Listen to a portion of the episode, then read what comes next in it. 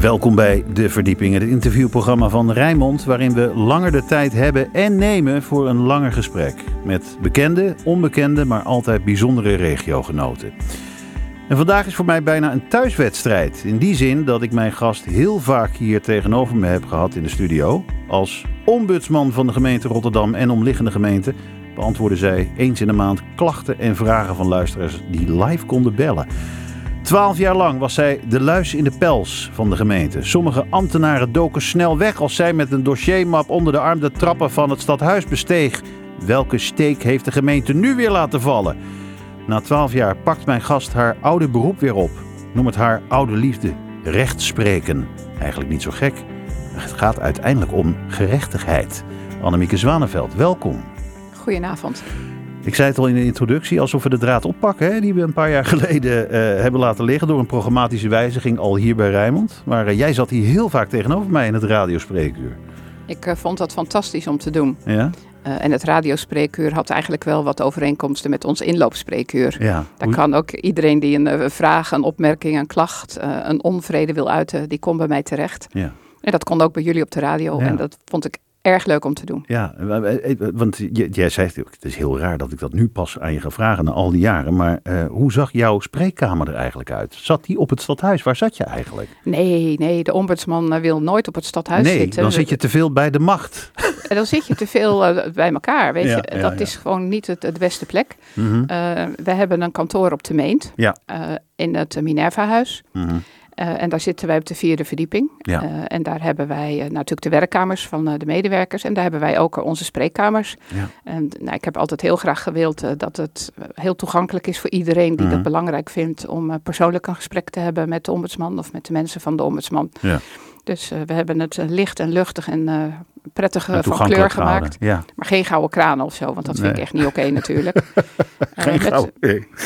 nee. Eh, eh, maar eh, ik kan me wel voorstellen. Hoe groot was die organisatie trouwens eigenlijk? Want we hebben natuurlijk jou altijd in beeld en ook vooral in geluid. Maar, maar hoeveel, hoe, hoe groot is de organisatie eigenlijk? Uh, op dit moment werken er twintig mensen bij Ja. het bureau ombudsman. Ja. Uh, maar dat is nog los van stagiaires, die we eigenlijk ook altijd hebben. Zelfs in coronatijd hebben wij Mhm. stagiaires gehad. Uh, en we hebben nog, ja, wat in ambtelijk jargon een flexibele schil heet. Ja. Dus mensen die dingen weten die wij zelf niet weten, maar de expertise waar we wel graag gebruik van maken. Ja. Uh, en ik weet dat uh, zo precies, want elk jaar schrijf ik altijd een gedicht voor iedere medewerker. uh, een stukje in dat gedicht. En ook voor de mensen van de flexibele schil. Mhm. Dan krijgen ze ook allemaal chocoladeletter. Dus meestal zit ik zo tussen de 30 en de 35 chocoladeletters per jaar. Precies, ja. Maar daar gaat wel een eind aan komen. En ik weet niet of jouw opvolster eh, ook eh, zo, eh, zo scheutig is met chocoladeletters. Maar dat moet maar blijken. Ehm, je zit hier in een heel eh, andere hoedanigheid. Je gaat, eh, je gaat afscheid nemen als ombudsman van Rotterdam en omliggende gemeenten. Eh, maar je zit hier ook omdat ik de mens achter de ombudsman wat beter wil leren kennen met uw welnemen. Dat- ik zou zeggen, wat is- wil je weten? nou ja, Annemieke, ik, want we, we kennen elkaar al zo lang, dus we gaan lekker je en jij roepen. Je noemde je ooit een oer-Rotterdamse. Wat, wat, wat, wat maakt jou een oer-Rotterdamse? Oh, nou, daar heb ik heel veel over te vertellen. Ik ben om te beginnen geboren in Rotterdam. Ja.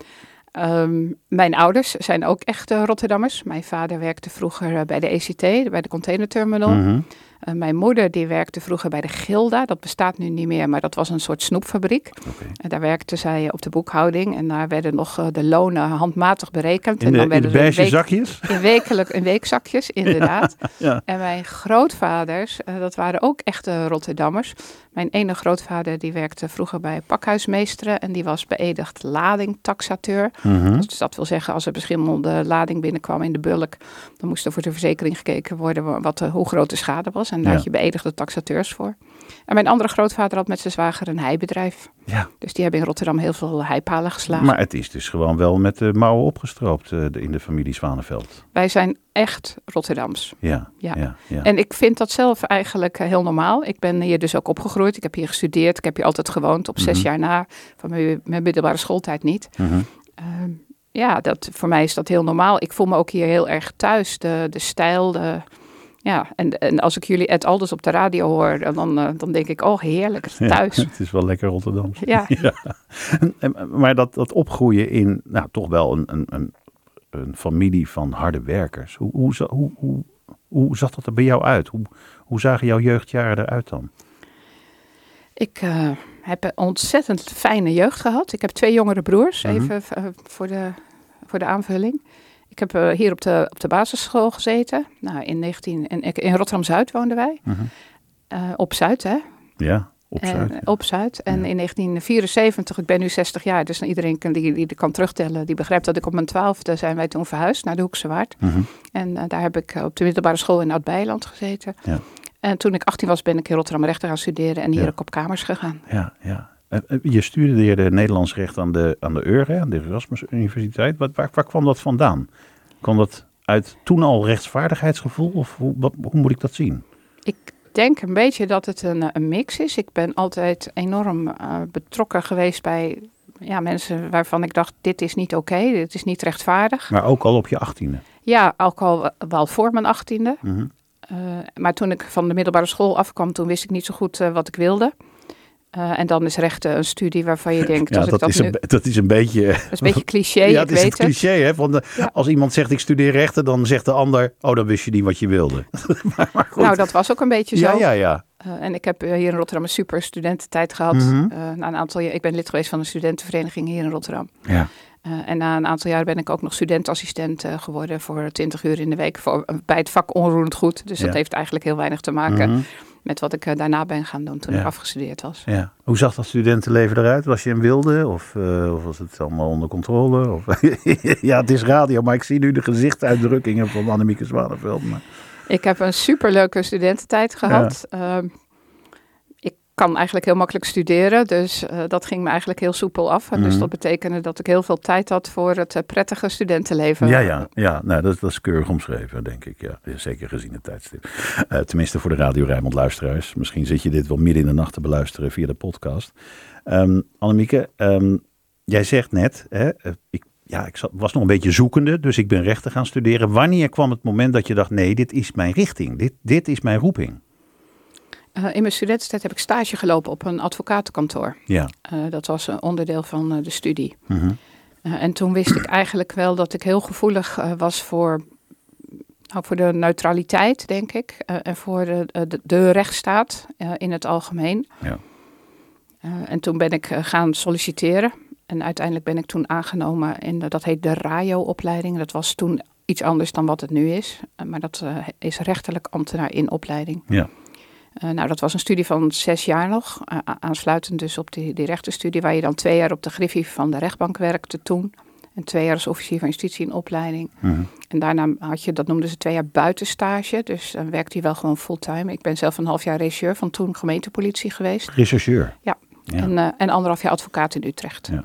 En daarna ben ik officier van justitie geworden. Ja, ja maar rechercheur, dat, dan zit ik tegelijk te denken aan, uh, aan CSI en uh, bandensporen en vingerafdrukken en dat soort dingen. Ja, dat is de forensische uh, ja, afdeling. Dat, ja, dat is waar, ja. ik was meer van het, het onderzoeken, horen, hoorgesprekken, ja. verhoren, nou ja, dat soort dingen. Ja, ja, ja. wat, wat waren de dingen waar, waarvan je destijds dacht van ik vind dit onrecht? Uh, nou, heel vroeger had uh, een van mijn broers, die had zo'n opgevoerd brommertje. Mm -hmm. En die was aan het uh, crossen in de, achter bij de tuinen van mensen in het brandpad. Ja. en er was kennelijk een van die buren, die was het zo zat en die had de brommer van mijn broer in beslag genomen. Ja. en dat vond ik eigenlijk wel heel oneerlijk voor hem. Ja. mijn ouders vonden dat, die wisten daar niet zoveel van, maar Mhm. mm -hmm. mijn broer kwam dat aan mij vertellen. En toen ben ik naar die mensen die dat in beslag genomen hadden toegegaan en gezegd, hij zal het niet meer doen.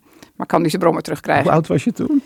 Ik denk dat ik, nou, een jaar of 16, 17, ja. denk ik. Maar dat je eigenlijk als een heel rechtvaardig, met iemand met rechtvaardigheidsgevoel erop afstapte. Hij zal het niet meer doen.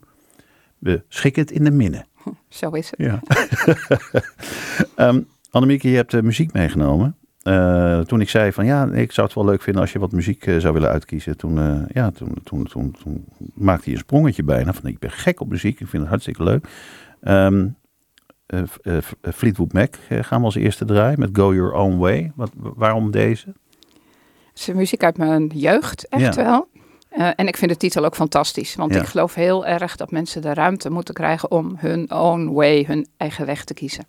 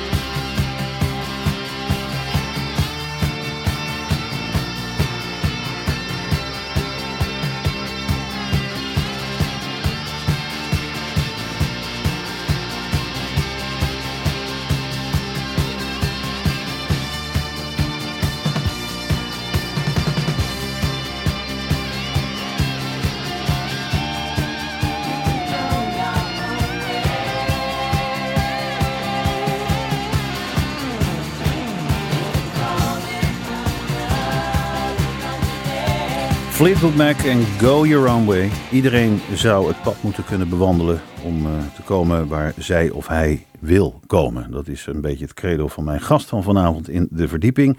Ombudsman Annemieke Zwaneveld. Uh, scheidend ombudsman vind ik zo negatief klinken. Maar goed, ja, je stopt er wel mee als ombudsman voor Rotterdam en de omliggende gemeente na 12 jaar. Uh, heb je deze nog op vinyl trouwens, Fleetwood Mac? Ik probeer heel hard na te denken, dat weet ik niet meer zeker. Je gaat vanavond zoeken, hè? Ja. Ja, um, ja je zei het net al eventjes. Je was voordat je ombudsman werd, uh, officier van justitie, met als portefeuille uiteindelijk zware criminaliteit. Zwakri, heet dat zo? Ja, dan, he, dan heb je toch heel vaak de donkere kant van de mens van dichtbij gezien. Ja, dat klopt. Ja. Als officier van justitie zie je natuurlijk uh, alleen maar dingen waar iets niet oké okay is. Mm -hmm.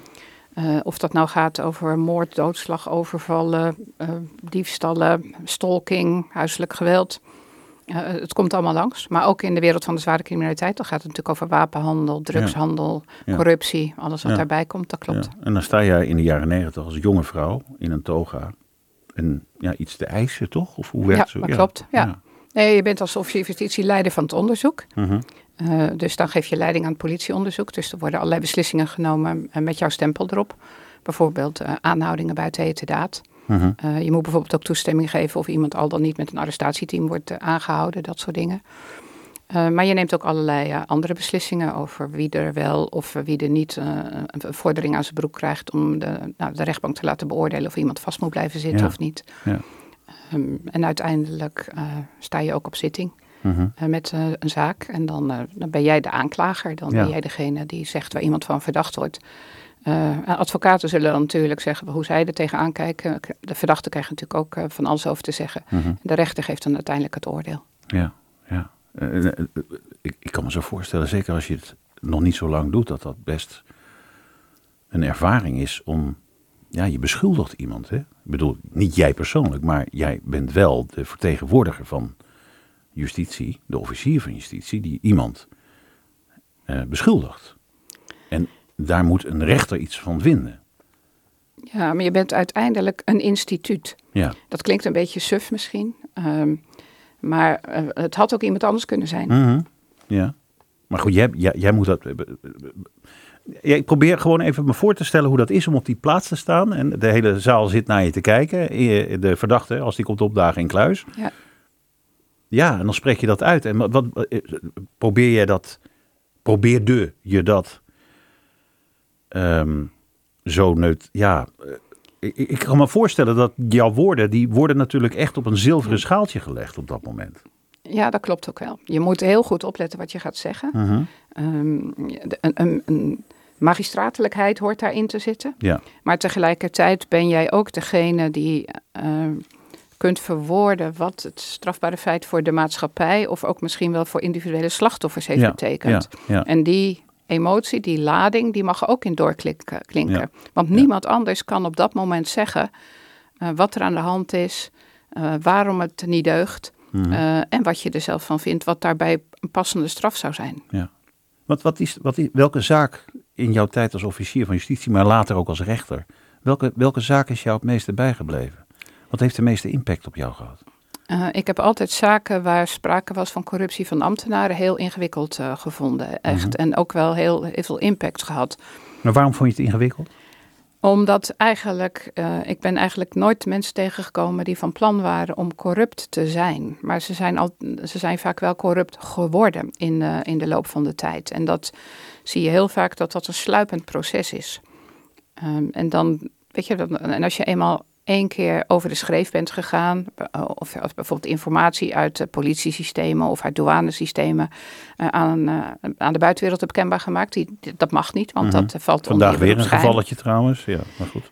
Wat zei je, sorry? Vandaag weer zo'n gevalletje inderdaad, oh. van ja, maakt niet uit, hoog in de boom, het gebeurt nog steeds. Het, dat, dat gebeurt. Um, maar als je eenmaal over die drempel bent en je hebt, weet voor jezelf dat je iets hebt gedaan wat niet, wat niet deugt, wat in mm -hmm. strijd is met je, met je beroep, Um, zie er dan maar eens van terug te komen. Want daarna ben je bijna voor de volgende keer al chantabel. Ja. En, ik, en dan wordt het van kwaad tot erger. En daar heb ik echt wel zaken van op zitting gezien. Um, nou, daar, dat vond ik wel heel erg. En ik vind het ook voor de omgeving van zo iemand uh, heel erg. Want die hebben vaak ook een partner en, of kinderen. Ja, die zitten daar ook echt niet op te wachten dat daar ineens uh, een, een politieteam, altijd niet met een arrestatieteam en een officier van justitie in hun huis komt om doorzoeking te doen. Om te kijken waar de opbrengsten van het strafbare feit liggen. Of er nog andere bewijsmiddelen te halen zijn uit die woning. Mm -hmm. Dat zijn wel heftige dingen. Ik vind ja. heel vaak doorzoekingen, vond ik, heb ik heel veel van gedaan. Maar ik heb altijd wel geprobeerd het, als het even kon, het zo te doen dat er kinderen niet thuis waren. Ja. De, school, de kinderen naar school waren bijvoorbeeld, als ik wist dat er kinderen in dat gezin uh, waren. Omdat je altijd ook de belang van andere mensen uh, in overweging moet nemen. Maar het opsporingsbelang en waarheidsvinding gaat wel voor. Dat staat bovenaan, maar er mag wel een vorm van menselijke maat aan zitten. Bij voorkeur wel, ja. ja. Daar heb ik altijd voor ingezet. En ik heb bijvoorbeeld ook wel eens uh, geweigerd om toestemming te geven voor een arrestatieteam om in een bepaalde woning binnen te gaan. Omdat ik er onvoldoende van overtuigd was dat de verdachte in die woning woonde. Ik, het was wel duidelijk dat hij in een woning in dat trappenhuis woonde. Er waren acht, uh, acht appartementen. Maar ik wist niet, ik durfde niet te, uh, zeker te, genoeg te zeggen dat het ook dat ene appartement een van die acht was.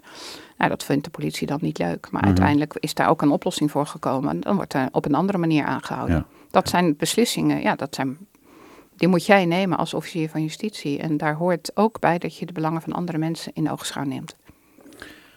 Annemieke, opeens heb je het. Je wordt ombudsman. Dat was een slogan destijds. Je wordt, opeens heb je het, je wordt ombudsman. Hoe ging dat in 2010? Ik heb gesolliciteerd, zoals je zou verwachten. Ja. Uh, ergens in het najaar 2009 volgens mij. Uh, dat was een hele lange en ingewikkelde sollicitatieprocedure met uh, vertegenwoordigers uit de gemeenteraad van de verschillende politieke partijen, vertegenwoordigers van de medewerkers van het bureau ombudsman, vertegenwoordigers van de andere gemeenten, want ik was niet alleen voor, of ik ben niet alleen voor Rotterdam ombudsman, maar ook van een aantal andere gemeenten. Mm -hmm. Dan weer opnieuw de leden van de gemeenteraad. Nou, en dan op een gegeven moment valt de keuze op jou moet er gekeken worden of je geen strafblad hebt. Ja. Moet er in de gemeenteraden gestemd worden. Iedere gemeenteraad moet apart stemmen. Dan word je benoemd. Mm -hmm. En dan daarna word je ook nog een keer beëdigd. Nou, mm -hmm. en dan ben je het. Ja. ja, je zegt het zo alsof het klip en klaar is. Maar ik hoor wel heel erg zware ballotagecommissies. Ik heb me laten vertellen dat toen ik solliciteerde in 2000, eind 2009 dus, mm -hmm. uh, dat er 83 redelijk serieuze kandidaten waren. Ja, en jij bent het geworden. Ik ben het geworden. Wat gaf nou eigenlijk de doorslag? Hebben ze dat nog gemotiveerd? Nee, dat weet je nooit nee. natuurlijk. Ik kan me wel ik, voorstellen dat je daar benieuwd naar was, toch? Ik denk uiteindelijk dat ze uh, gekozen hebben voor uh, een, een, uh, iemand die nou, een serieuze afweging zou maken, maar wel met een duidelijke mening. Mm -hmm. Uh, en iemand waar, waar, je ook, nou, waar je het, wel het goede gesprek mee kan hebben. Ja. Zeg maar, de, ja, je hebt natuurlijk heel veel manieren om ombudsman te zijn. Het is eigenlijk een, een, functie die je heel erg persoonlijk kunt invullen. Hoe heb jij hem persoonlijk ingevuld? Ik ben begonnen met het idee dat ik het verschil wilde maken voor mm. mensen die in de knel kwamen door uh, handelen van de overheid. Of dat nou welke overheid dan ook was. Ja. Of aan de overheid gelieerde organisaties.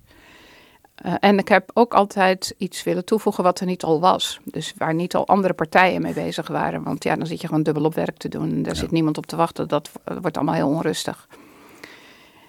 Uh, en zo'n soort ombudsman heb ik willen zijn. Ja, ja. Hoe lang bestaat de ombudsman al eigenlijk?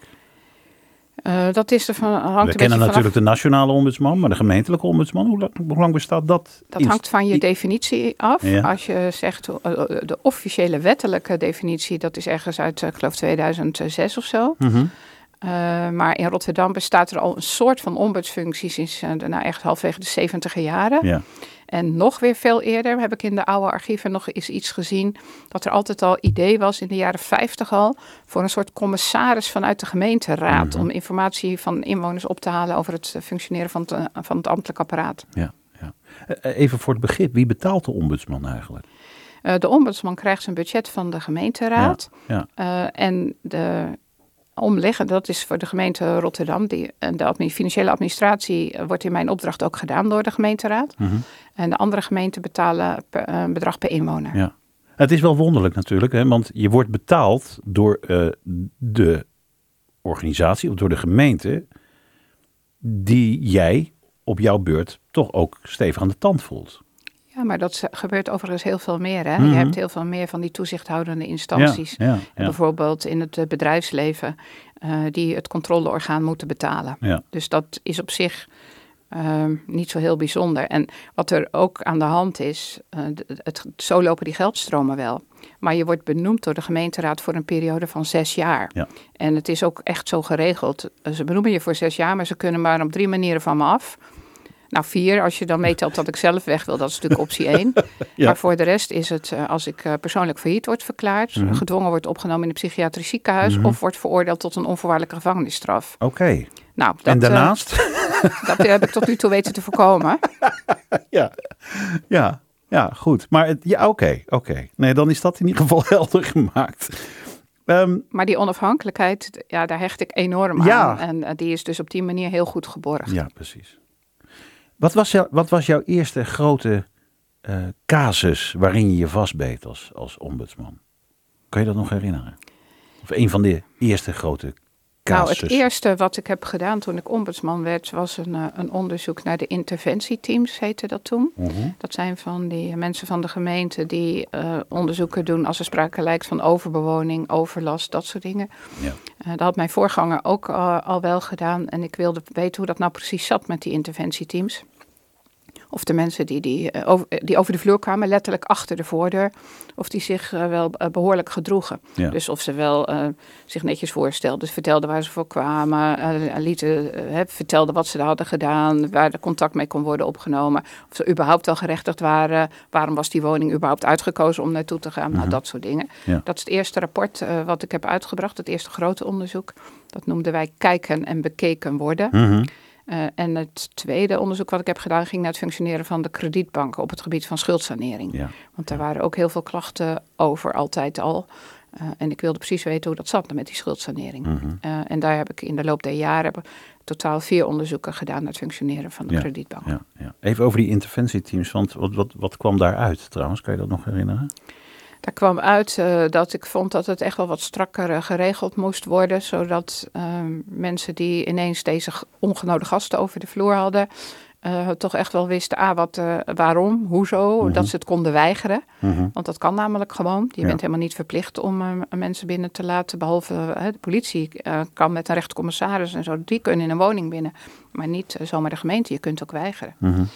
Uh, nou, dat soort dingen. Dat dat heel veel duidelijker uh, moest worden. Ja, want de overheid uh, nam soms niet echt de moeite om de mensen te wijzen op hun rechten dan, in dit geval. Niet duidelijk genoeg, nee. Nee, nee, nee.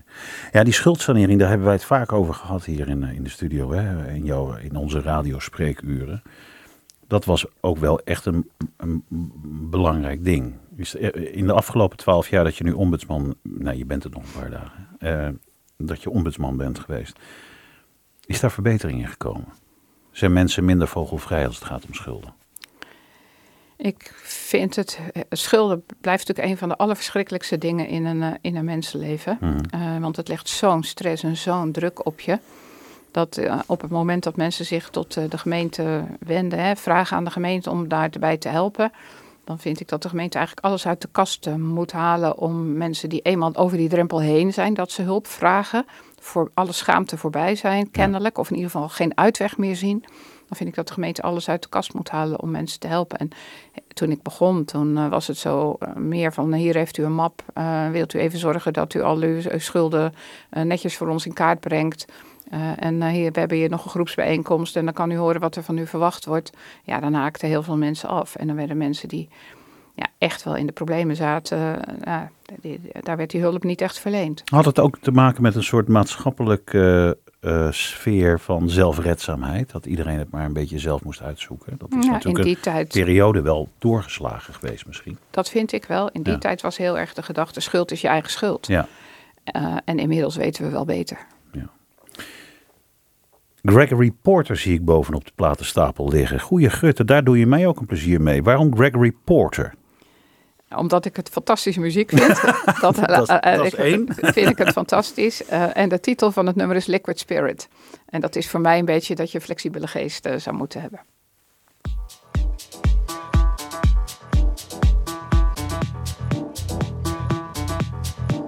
Clap your hands now.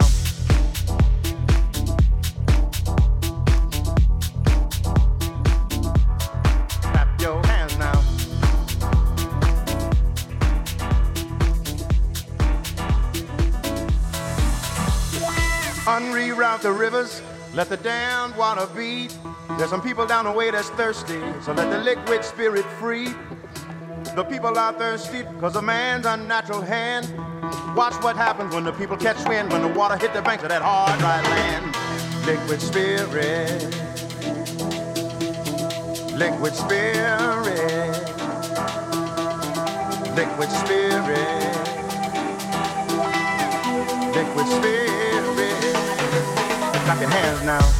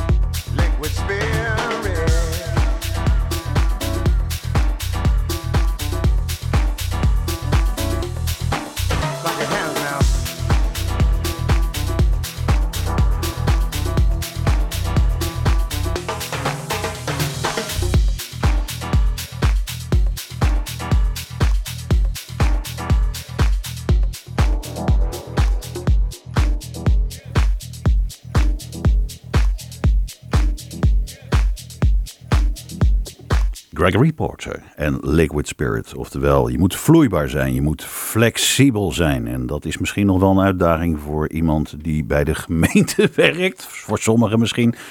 En als dat niet liquid genoeg is, dan heb je nog altijd de ombudsman.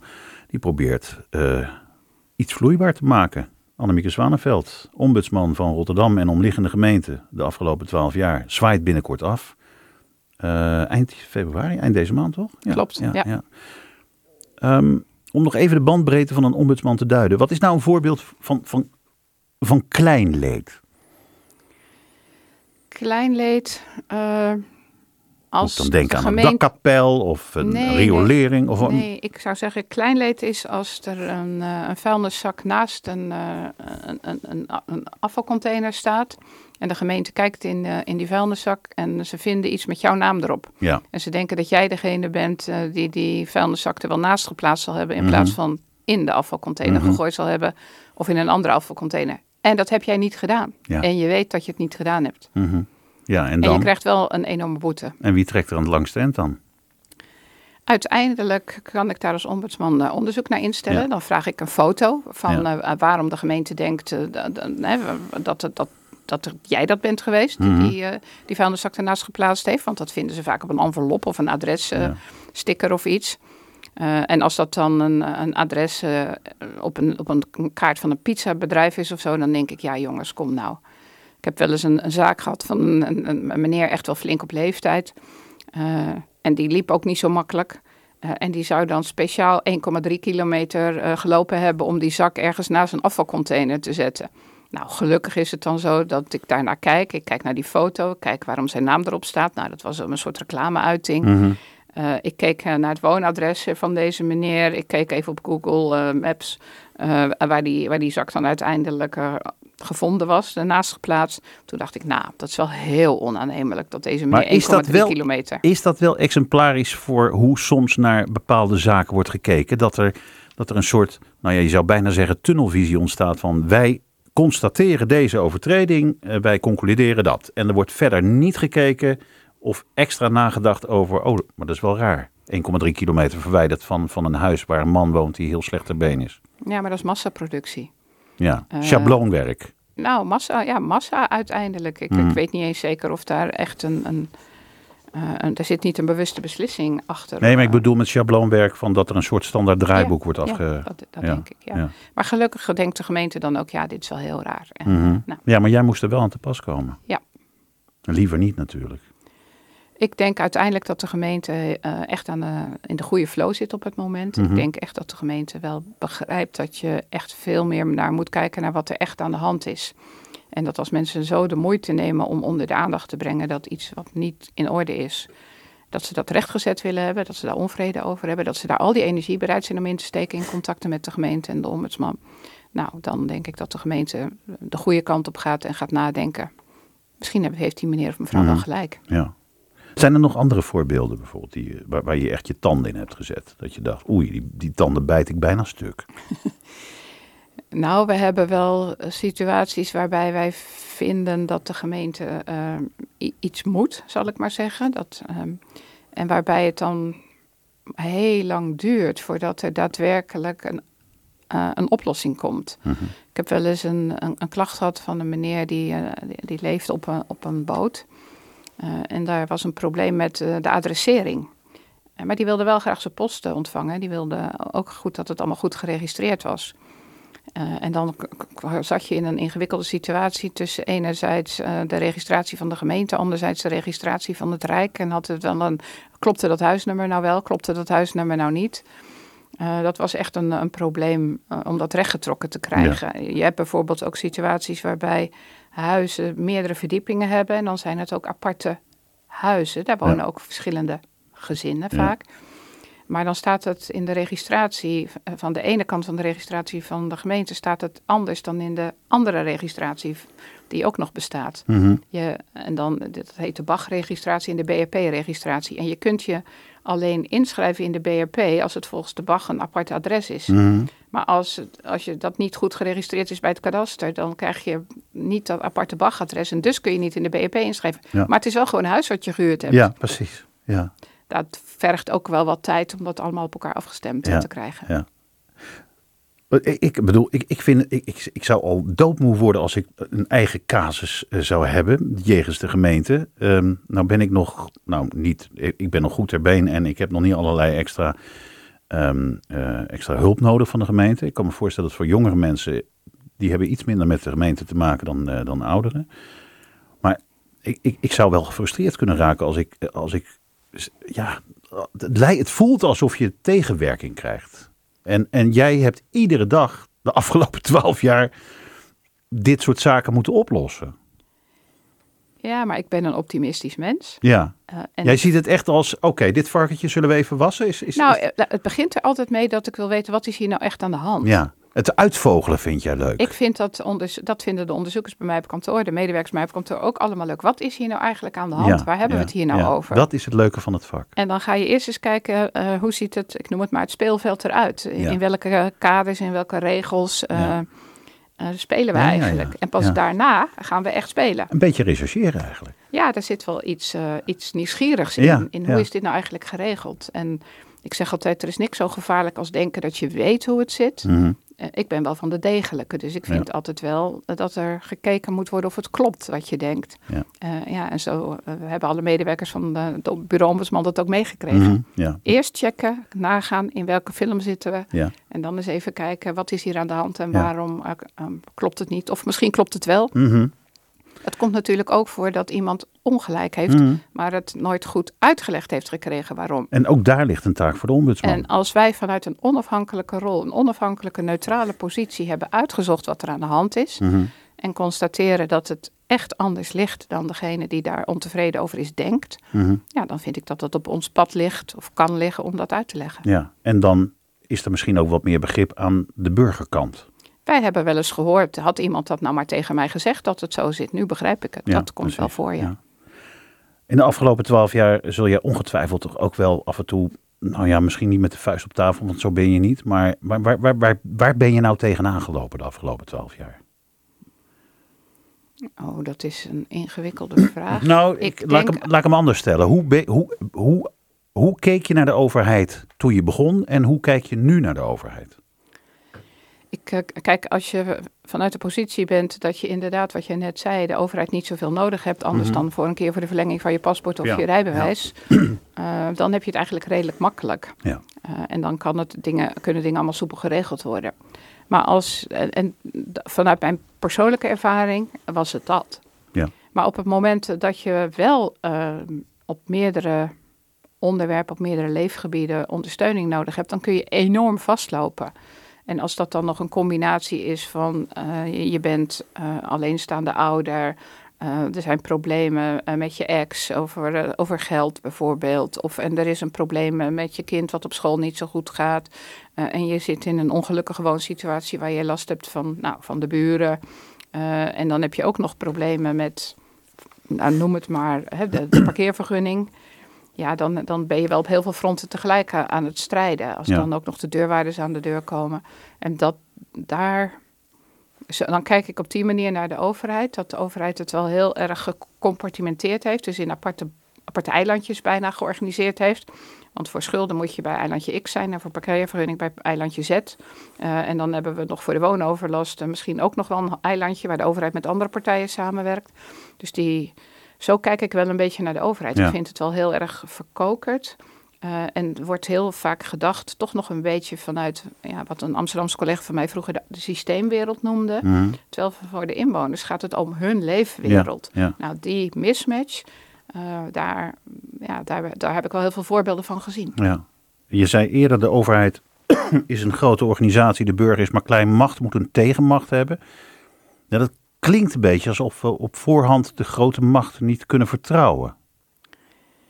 Ik vind uh, dat het, het, enkele bestaan van een instituut als de ombudsman, uh, dat werpt misschien als een schaduw vooruit. Mm -hmm. uh, en ik vind inderdaad dat bij macht altijd tegenmacht hoort, omdat Mhm. je, je weet niet uit welke hoek iets gaat komen. Maar dat er controlemogelijkheden zijn, dat vind ik een fundament van de manier waarop wij uh, in Nederland met elkaar samenleven. Ja. Mensen mogen best een beetje beschermd worden tegen de Ja. overheid. Dat is misschien een klassieke uh, juridische opvatting, maar dat vind ik eigenlijk Ja, wel. nou, waarom ik het ook vraag is omdat onlangs in het nieuws was dat de Raad van State, hè, dat is het hoogste rechtsorgaan in ons land, zou te veel op de hand zijn van de overheid. Bijvoorbeeld de hoogste rechter van de Raad van State, meldde de NOS bijvoorbeeld, vindt dat de burger meer rechten moet krijgen. En je hoort ook dingen in het nieuws als de overheid huurt nu de duurste advocaat in om uh, te procederen tegen de eigen burgers. Dat is op het hoogste niveau, maar, maar is er een ongelijkheid tussen burger en overheid? Het is absoluut een ongelijkheid ja. tussen burger en overheid. Ik vul nog even aan, want je hebt uh, voor bepaalde onderwerpen heb je telkens verschillende hoogste rechters. Mm -hmm. Op het gebied van uitkering is de Centrale Raad van Beroep bijvoorbeeld de hoogste rechter. Voor in de toeslagenaffaire was de Raad van State de hoogste rechter. Maar bijvoorbeeld in het strafrecht of in, in uh, andere soorten recht is de Hoge Raad de hoogste rechter. Ja. En wat jij nu noemt, uh, dat is de Raad van State. Dat is een, de hoogste bestuursrechter. Dus dat gaat over bouwvergunningen. Ja. En dat Ja. gaat dus inderdaad ook bijvoorbeeld over toeslagen. Omdat die uit uh, de belastingenhoek komen. Mhm. En er zijn al jarenlang is er heel veel kritiek op de Raad van State uh, dat ze uh, angst hebben om beslissingen van democratisch gekozen bestuurders, om daar kritiek op te hebben, om die omver te, te werpen. Is dat niet zorgelijk? Nou, je ziet nu wel uiteindelijk dat iedereen heel erg geschrokken is. Van de toeslagenaffaire. Van het, uh, ja, van het vertrouwen, het geloof uh, in, het, uh, in het bestuur. En dat ook de Raad van State na overleg met die andere hoogste rechters, de Centrale Raad van Beroep en het College voor Beroep voor het Bedrijfsleven, nou ja, dat is een juridisch verhaal, gedacht heeft, jeetje, misschien moeten we ook nog eens even kijken hoe het ook alweer zat ten opzichte van die burger. Is dat helaas ten koste dan van al die slachtoffers van de toeslagenaffaire wel een doorbraak? Ik denk dat dat een doorbraak is, ja. Ja. Over dat de overheid toch eigenlijk een kleine tik op de vingers heeft gekregen. Jongens, besef even wat jullie nu aan het doen zijn. Nou, ik vond het extreem pijnlijk dat ook uh, de, de Raad van State mensen niet beschermd heeft tegen al deze ellende. -hmm. Ik heb wel, we hebben bij het bureau Ombudsman hebben we veel gedupeerden van de kinderopvangtoeslagaffaire gesproken. En ik heb uh, ook wel eens een mevrouw gesproken die zei, ik zat bij, met mijn advocaat bij de Raad van State. Wij kregen ongelijk, hoewel ik alle gelijk van de wereld had. Maar we kregen ongelijk en ik ben als een prooi uitgeleverd aan de Raad van State. En dat vond ik zo klemmend mm -hmm. dat ik een brief heb geschreven aan de Raad van State. Uh, en ik heb gezegd, luister, ik heb een bijlage hierbij. Die heb ik natuurlijk geanonimiseerd. Maar ik heb iemand gesproken, die, die heeft deze ervaring met jullie Raad van State. En ik weet dat jullie bezig zijn met een verbetertraject, met een reflectietraject. Ik vind dat jullie dit soort signalen daarbij moeten betrekken. Ja, hoe reageren ze dan? Dan krijg je een keurige ontvangstbevestiging. Dat is het. Nou, voor de rest heeft er niemand met mij contact opgenomen. Nee. Maar uiteindelijk, uh, de Raad van State die, die zet echt wel stappen. Mm -hmm. uh, maar we zullen zien hoe het uitpakt, want het is best wel ingewikkeld. Maar mag ik een hele bouwde vraag stellen? Ik weet dat je misschien een minder bouwd uh, antwoord geeft, maar kun, kunnen we de overheid nog vertrouwen? Vertrouw jij de overheid? Ik zal altijd met een kritische blik blijven kijken of het ja, klopt. Wat, wat is nou het allerbelangrijkste dat je geleerd hebt na twaalf jaar ombudsman?